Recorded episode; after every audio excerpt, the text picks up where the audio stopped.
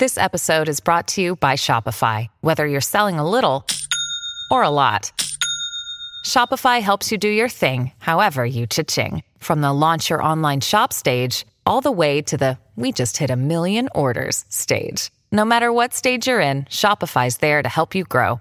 Sign up for a $1 per month trial period at shopify.com slash special offer, all lowercase. That's shopify.com slash special offer.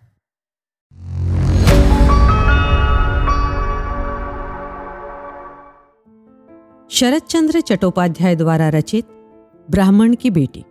प्रकाशक, Maple Press private limited. पाठ 11 जाड़े का मौसम होने से पहर रात बीतते ही गाँव में सन्नाटा छा गया था। ज्ञानदा अपने कमरे में टिमटिमाते दिए की रोशनी में धरती पर बैठी हुई थी। साथ बैठी रासमणि अपना हाथ हिलाकर ज्ञानदा को समझा बुझा रही थी। बेटी, मेरा कहना मान दवा पी ले, ना पीने की हट मत कर। दवा पीने से तू फिर पहले जैसी बन जाएगी, किसी को भनकना पड़ेगी।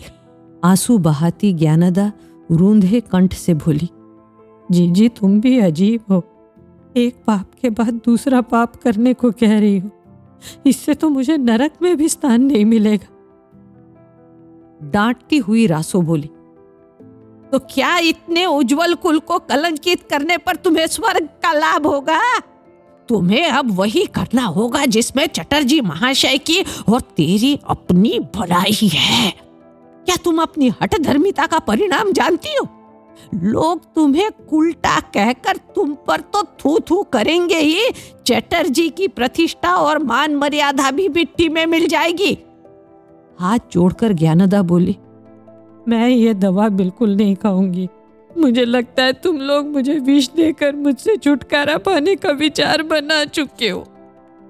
रासमणि चिढ़ाने के स्वर में बोली अब पता लगा हाँ, जीवन के प्रति मोह के कारण दवा नहीं खाती।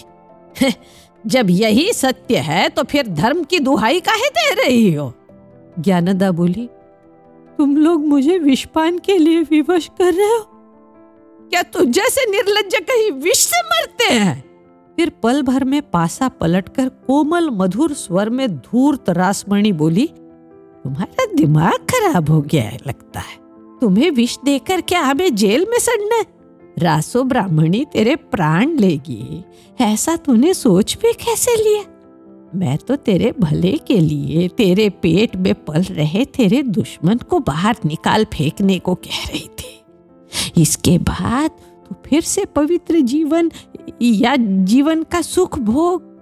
ये सब तुम्हारे ऊपर है, है? चाहे तो तीर्थ में जाकर व्रत उपवास से जीवन सफल कर। इस बात का पता किसी को लगना ही नहीं है। सिर झुका कर बैठी ज्ञानदा कुछ नहीं बोली। रासमणि ने साहस कर पूछा क्यों बहन दवाई लाऊं? नीचे सिर किए ज्ञानदा बोली मैंने दवा बिल्कुल नहीं लेनी, क्योंकि मुझे पूरा यकीन है कि दवा पी लेने पर मेरा अंत निश्चित है। रासमणि उत्तेजित हो उठी और बोली, ज्ञानदा, तेरा ये हट तो संसार की सब स्त्रियों से एकदम न्यारा है। यदि दवा नहीं लेती तो फिर यहाँ से चलती बन। यदि पुरुष से एक गलती हो भी गई तो स्त्री को ऐसी हट धर्मिता शोभा नहीं देती है। जो होना था वो तो हो लिया। यदि तू गर्भपात नहीं कराना चाहती तो पचास रुपए लेकर काशी वृंदावन जैसे किसी तीर्थ पर चली जा। तेरे चले जाने से उन पर तो कोई अंगुली नहीं उठाएगा। फिर रुपए भी तो थोड़े नहीं है। इतनी बड़ी राशि है। क्या कहना? ज्ञानदा बोली, दीदी, मुझे रुपयों का कोई लालच नहीं है। रुपयों का मुझे करना भी क्या तुम तीर्थ जाने की कहती हो तो मेरा कहीं किसी से कोई परिचय भी नहीं है। जाऊँ भी तो किसके पास जाऊँ? ये तो तुम्हारा हम लोगों को परेशान करने का झूठा बहाना हुआ। तीर्थ पर जाने के लिए क्या किसी की जान पहचान की आवश्यकता होती है? ज्ञानदा बोली कल चटर्जी का प्राण कृष्ण की लड़की से विवाह होना है इसलिए तुम मुझे आज ही घर से बाहर करना चाहती हो। मैं दूध पीती बच्ची नहीं हूँ तुम्हारी चाल को भली प्रकार से जानती हूँ। कहती हुई वो बिलखने लगी। और हाथ जोड़कर भगवान से विनती करते हुए कहने लगी, प्रभु, तुम इतने लोगों को अपने यहाँ आश्रय देते हो किंतु मेरे लिए तुम्हारे द्वार क्यों बंद है? वो बचपन से मैंने कभी कोई पाप नहीं किया। ये पाप भी मैंने अपनी इच्छा से नहीं किया, फिर भी क्या मुझे असहाय से हुए इस पाप का सारा जिम्मा मुझ पर ही है? क्या मैं ही अकेली इसके लिए उत्तरदायी हूँ? भगवान के नाम पर ज्ञानदा द्वारा दी जा रही दुहाई से रासमणि का क्रोध सातवें आसमान पर जा पहुँचा। वो गरजती हुई बोली, चुड़ैल, शाप देती है। झाड़ू मार कर यहाँ से निकाल बाहर करूँगी। तू क्या दूध पीती बच्ची है जो तुझे परिणाम का पता नहीं था? या फिर तुझे बलात्कार किया गया है? यदि तू तैयार ना होती तो चटर्जी की क्या हिम्मत थी कि वो तुझे छू भी पाते? औरत इशारे करे तो फिर मर्द को कैसे दोष दिया जा सकता है? अब बड़ी सती बनती है।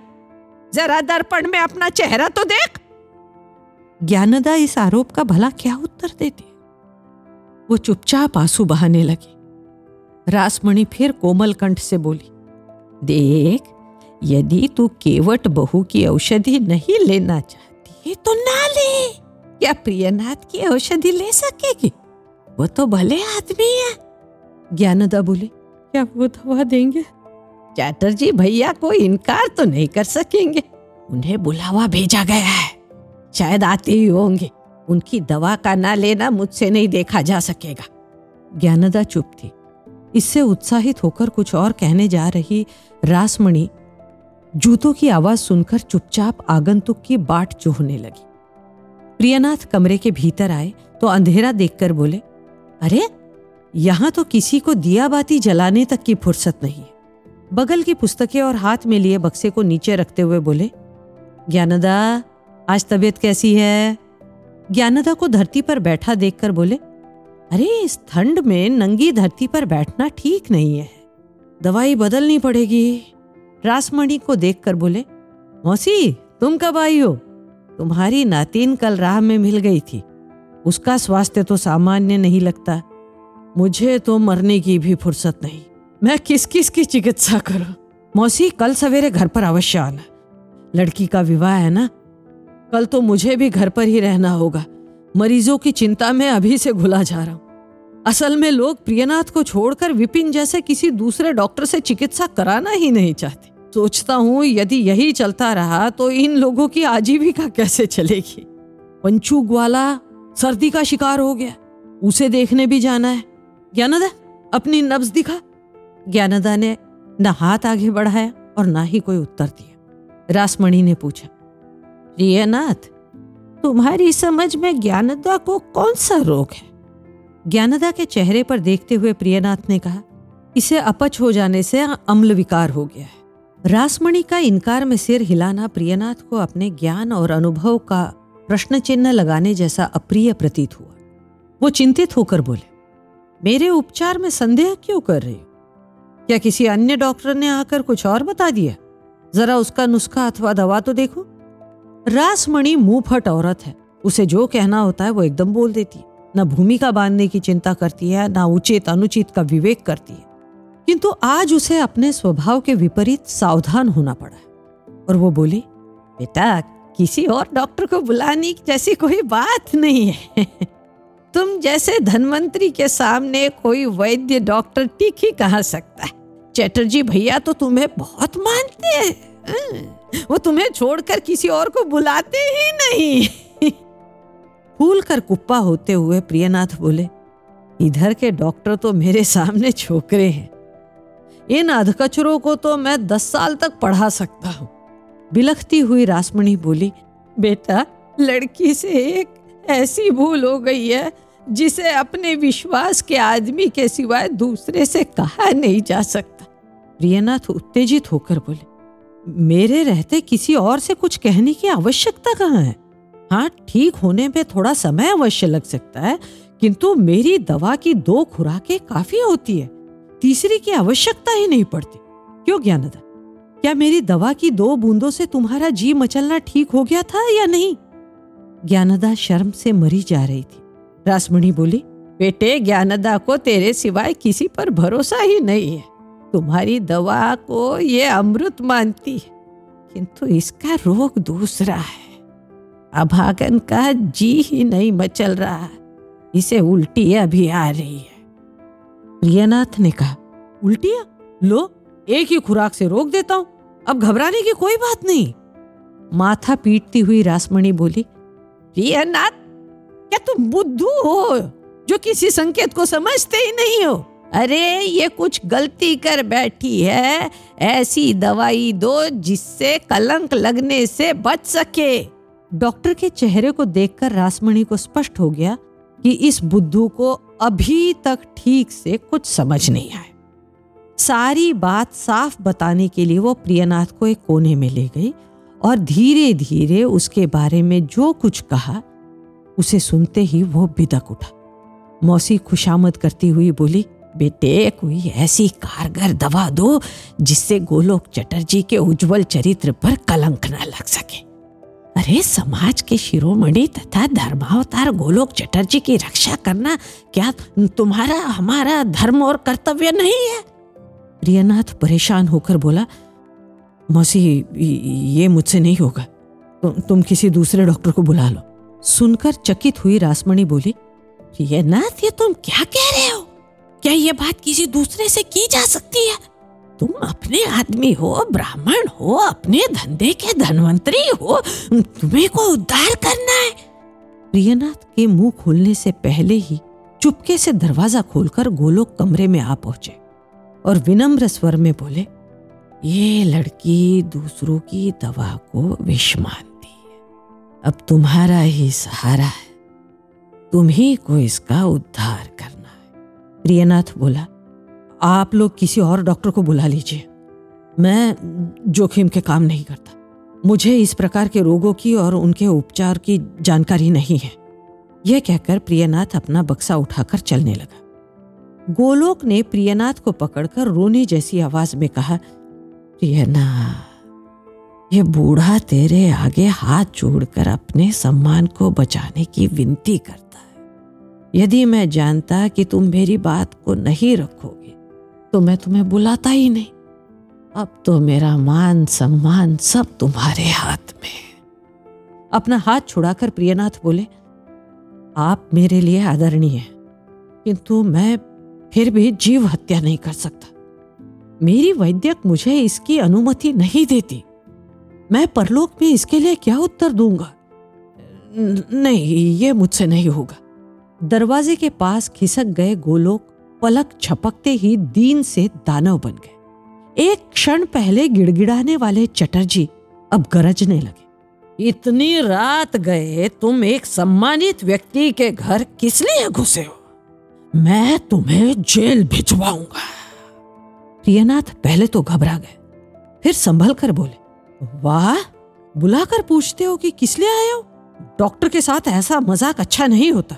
चिल्लाकर गोलोक बोले हराम जादे बाजी तुझे डॉक्टरी कहाँ से आती है? और इलाज के लिए तुझे कौन बुलाता है?